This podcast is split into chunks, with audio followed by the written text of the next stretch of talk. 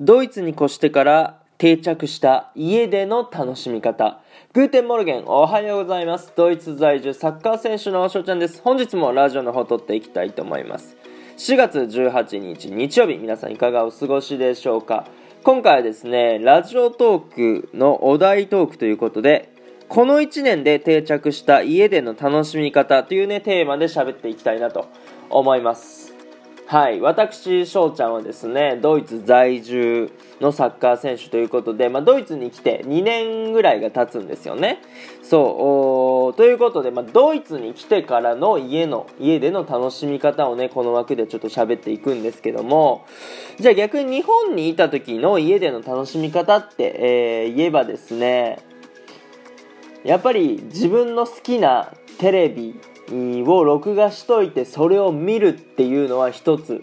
楽しみやったんですよね。そうで一人暮らしをしててご飯食べてる時とかも、まあ、好きなね、えー、テレビを見るんですけどもじゃあドイツに来てそういうことができるかって言ったらまあできないわけですよそう録画もねないしでドイツのテレビだしね、まあ、ちょっと勉強とかにはなるかもしれないですけども楽しむっていうところに関してはまあできないので。そうってなってくるとやっぱりですね YouTube っていうのが僕の支えになってくるんですよね。この楽しみっていう部分で。そうで YouTube をまあ見るようになってだから今まで YouTuber さんのね動画を見なかったんですけどもそうそういうの東海オンエアとかさあ見るようになったんですけどまあ、ただね YouTube を見るのが楽しいっていうのだけではないんですよ。はい、で実はですねまあこうやって日本の YouTuber まあ僕ねオリエンタルラジオの藤森さんの YouTube とかも好きで見るんですけどもで日本人の動画をね、えー、見てても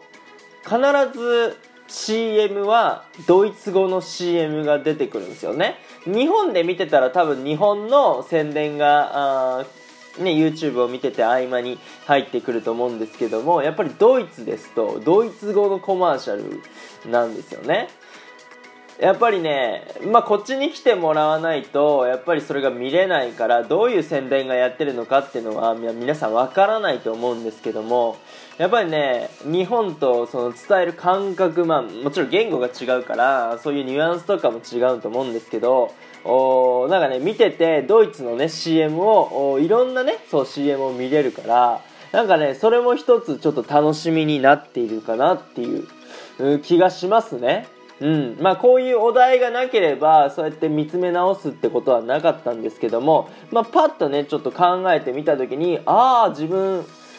意外とドイツのコマーシャル楽しんでるなってね。でしかもそれは日本じゃ、えー、まあ体験できないことやと思うんでそうドイツに来て、えー、楽しめるようになったことですねそう、まあ、YouTuber さん動画見ることも、まあ、楽しんでますけども。そう、っていう風な感じになっております。ね、リスナーの皆さんはどんな感じなのでしょうか。はい、気になるとこなので、よければね、お便りいただけたらなと思います。はい、ということで、今回のね、えー、収録はこの辺で終了させていただきたいなと思います。いいなと思ったらフォロー、リアクション、ギフトの方よろしくお願いします。お便りの方でご質問、ご感想とお待ちしておりますので、どしどしご応募ください。今日という日がね、良き一日になりますように、アイネンシェイネットワークのビスダン、チュース